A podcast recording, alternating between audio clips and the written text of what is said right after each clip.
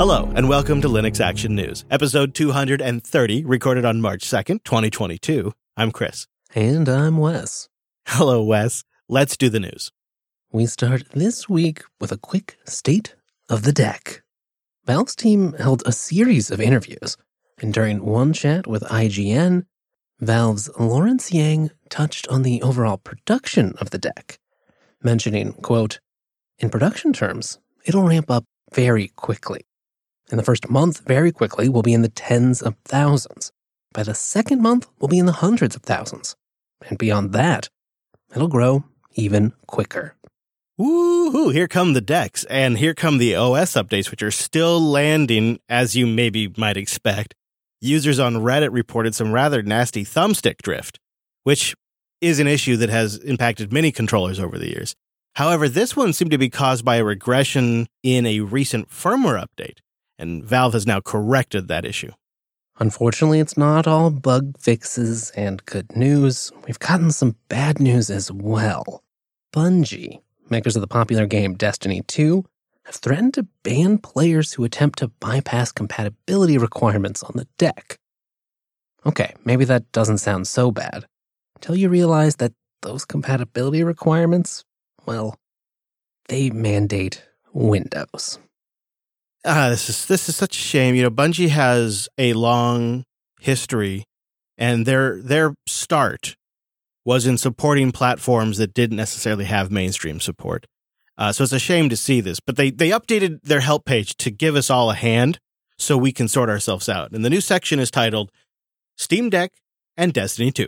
And um, I'll just read a little bit to help everybody get on the same page. It reads Destiny 2 is not supported for play on the Steam Deck or any system utilizing Steam Play's Proton unless Windows is installed and running.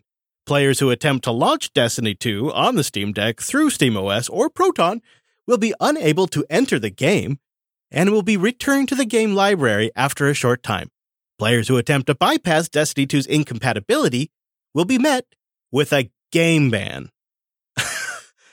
um, and man, what a shame. Because speaking for myself, I'm very disappointed. For one reason, this is like the number one game I wanted to play on the deck. I I really kind of fell in love with Destiny 2 when I tried it out on Stadia. And that's that's my other point in all this. Like I don't really understand even why Bungie is doing this because I played Destiny 2 on Stadia which runs on Linux. So they have a Linux port of Destiny 2. So it's clearly it's clearly just like a lazy, heavy-handed way to ensure that their malware styled anti cheat crap still works. They don't even really seem to give deck owners a, a full answer here. I mean, yeah, okay, they tell you what's going to happen, but they don't make it clear why or what the issue is. We're left to just assume it's anti cheat related because historically that's been one of the issues with Proton support for a variety of games, despite all of Valve and Collabora's hard work in this area. I suppose one plausible interpretation that is maybe a little more charitable is to suggest that Bungie might be buying some time to get that Stadia Linux version actually working on the deck. And they don't really want users trying to half ass the game support in another way in the meantime and perhaps having a bad experience. If that's true, just tell us. I'm sure Valve and Collabora will be happy to help. Right. Great point. Yeah, they've offered. you know, speaking of Collabora, we did get a little more insight into what they did to get the deck where it is in collaboration with Valve. In a blog post on their website, which we will have linked, they go into some detail about all of this. And they talk about specifically the AB update system they had to create for SteamOS 3, which is now Arch based. They also note in that post that the active operating system it's a read only partition. And they also go into some juicy details about just exactly how those updates work. Quote When upgrading, a new operating system image is written to whichever partition is not currently in use before rebooting the system. Then, a specialized bootloader module automatically selects the newest operating system and boots into it. If that upgrade went successfully, you can continue to just use that new OS, and the old system partition is going to be used for the next upgrade. But if the upgraded version does not successfully boot, the bootloader automatically falls back to the previous system partition, and you can try that update again later. And maybe most interesting of all, they write, of course, new operating system images are downloaded with block based deltas, so only the changed parts need to be re downloaded. That's super cool. I love that kind of stuff that's going to save you download time, especially when you're just trying to get this thing going and you want to play a game. You don't want to wait for all the updates to download, but you also don't want to get far behind. You know, really, we're just following the highlights here, but Liam over at Gaming on Linux has been really keeping his ear to the ground, doing great work capturing the day to day developments, as well as Michael Larabel over at Phoronix. So, those are two resources to check on the daily if you're interested in that level of developments around this device. But otherwise, we're going to keep an eye out for any major updates, any of the big picture macro stuff. But I suspect at this point, we're going to see incremental things, game updates, compatibility improvements, that sort of stuff. And the next big news items will land when consumers actually start getting these things into their hands at some actual scale. But we'll keep an eye on it for you. Most of the time on this program, we're busy getting excited about some hot new file system that might be entering the kernel. Think Bcache FS, perhaps? But this week it's a little different. There's actually talk of removing a file system, a relatively rare event for the kernel. The file system in question? Our old friend, Reiser FS. Now, this isn't due to some bug that was recently caught in Reiser FS. No, there haven't actually been any user spotted bugs since at least 2019. The issue is one of maintenance. Code has costs, as has been observed by many kernel developers over the years, and ReiserFS is preventing some maintenance and modification using some ancient API calls that nothing else still is. Oh, they hate that, don't they? They don't like those old API calls. So I guess if uh, ReiserFS support matters, you better speak up now. But I'm wondering, and I'm hoping, I know this sounds weird, but I'm actually hoping they find a middle ground here and just maybe keep read only mode for a while. I don't, I don't think I have any disk formatted in Reiser FS, but there was a time, Wes, back in the day where Reiser FS was actually, it was a go-to file system for me. See, I had this situation where we had like two terabytes of disk to deal with, which was an astronomical amount of space in like 2002, 2003. It was a lot. And we had just transitioned to a check imaging system. So we were a bank and we would process people's checks and we would get an image of every check. And, you know, it's like a 100, 100 kilobyte JPEG. And we had to store hundreds of thousands of these little files. And that was an area where ReiserFS really excelled was when you needed a lot of little files. And it had a few tricks for that. And on top of that, especially on SUSE back then, it was one of the few file systems that supported extended attributes. So you could support NTFS style file permissions, and I could expose the checks to users as needed on Windows boxes with the correct permissions to make sure that only a very certain group could get access to these files. And ReiserFS back in the day was really the only file system on Linux that offered this. XFS also had some of the extended attribute support, but not all of the f- small file tricks that ReiserFS had. And, you know, otherwise it was like extended two. so I could definitely see some old installations out there. So maybe some disks that are still archived in corporate America or in old banks that are formatted in ReiserFS that they may one day like to fire up and retrieve the data from. So get in like a like a read only kind of support because I think the big bug and the issue they're running into with the old APIs really comes down to just write support. It seems like that'd be a good compromise. Just read only. Yeah, read only support has been proposed on the mailing list. Actually, a user of ReiserFS showed up to say, hey, uh, I- am still using the latest kernels and still using this old file system. I figured I'd still have time since it's not quite the year 2038 yet. That's another factor here is the kernel is actively considering some maintenance to, to try and drop some of these file systems that aren't year 2038 compliant, which uh, some some of the maintainers like Dave Chinner were quick to point out, look, look, we already did that for some of the XFS stuff. Mm. That's been removed. We do this all the time. But aside from the conversation around benefits to maintainers versus benefits to users, we should just note that don't worry, it's not going away right now. turns out there are still some ReiserFS developers out there because one of them contributed a patch for the immediate annoyance that surfaced this week. An area we should probably be talking about a little more is Linux in the automotive industry. And a little while ago, the CentOS folks set up the Automotive Special Interest Group. Well, this week they announced the Automotive Stream AutoSD Linux distribution. Okay, so it's really pretty much CentOS, but the idea is the Automotive Stream distribution will be upstream to what eventually will be a official Red Hat automotive product. Yeah, rather than just stuffing plain old CentOS into cars or having to carry a bunch of um, patches themselves, well, this special interest group and now this distribution is kind of copying the stream model, right? There'll be this open collaborative space that anyone really interested in, in developing this can contribute to. And then at the same time, it gives a nice base that can be customized for this, well, special interest that RHEL can develop a stable product based on. An example of where things might diverge is, well, the Linux kernel. They've got a special kernel automotive package planned rather than relying on CentOS Stream's stock kernel, which, hey, in industrial use cases, might be a good idea.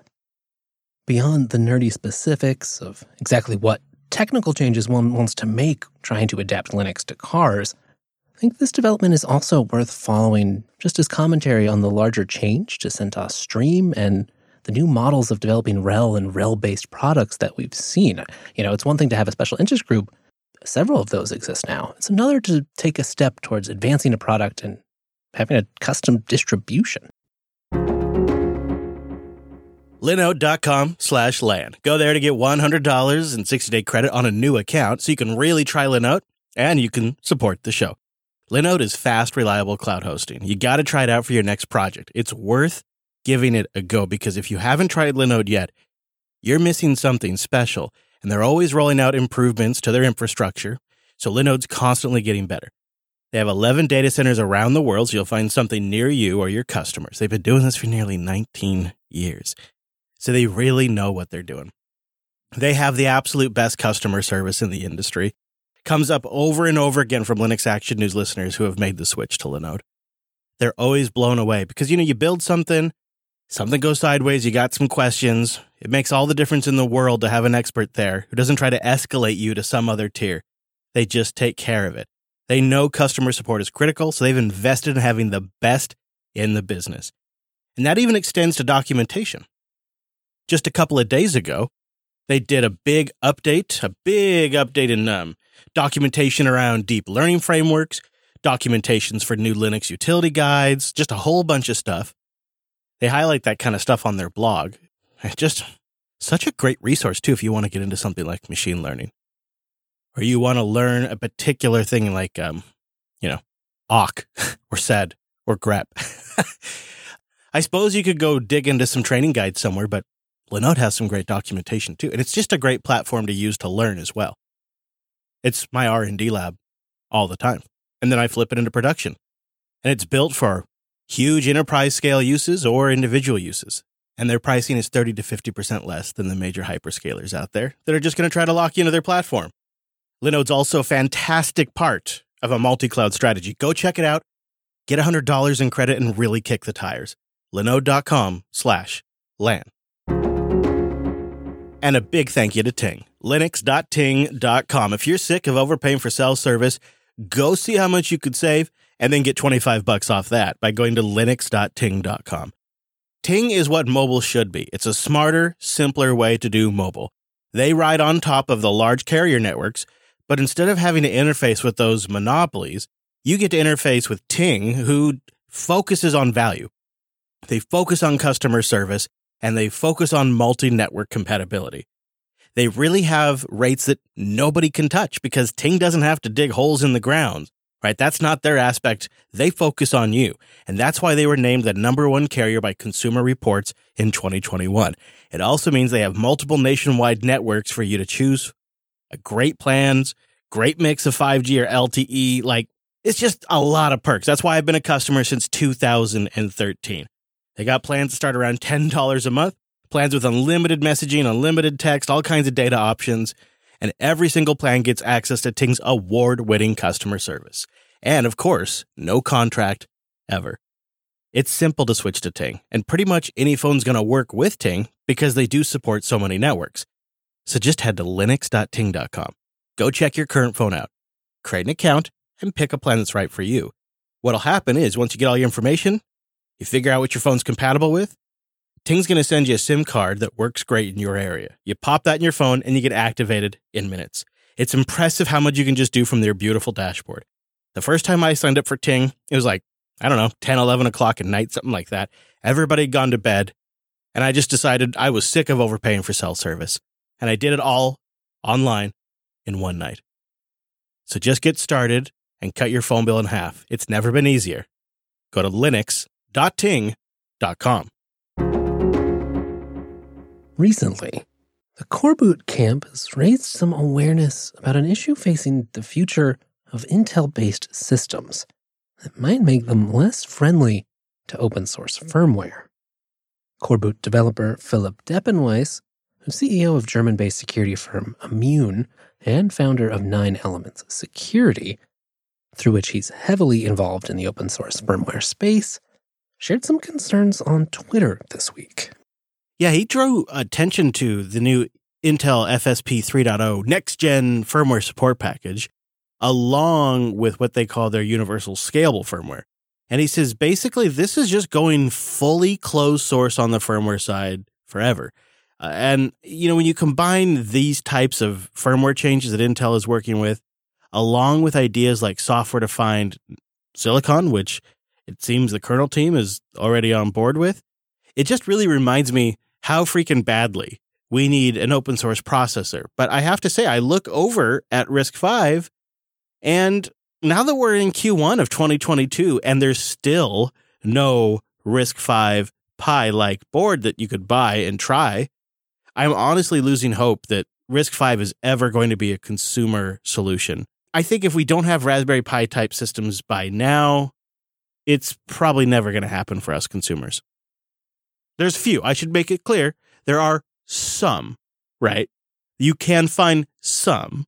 I'm talking like an ecosystem, right? I'm talking about something more than just for software developers that are maybe building a risk system in the future. We've definitely been fairly excited about RISC-V for a while now, at least looking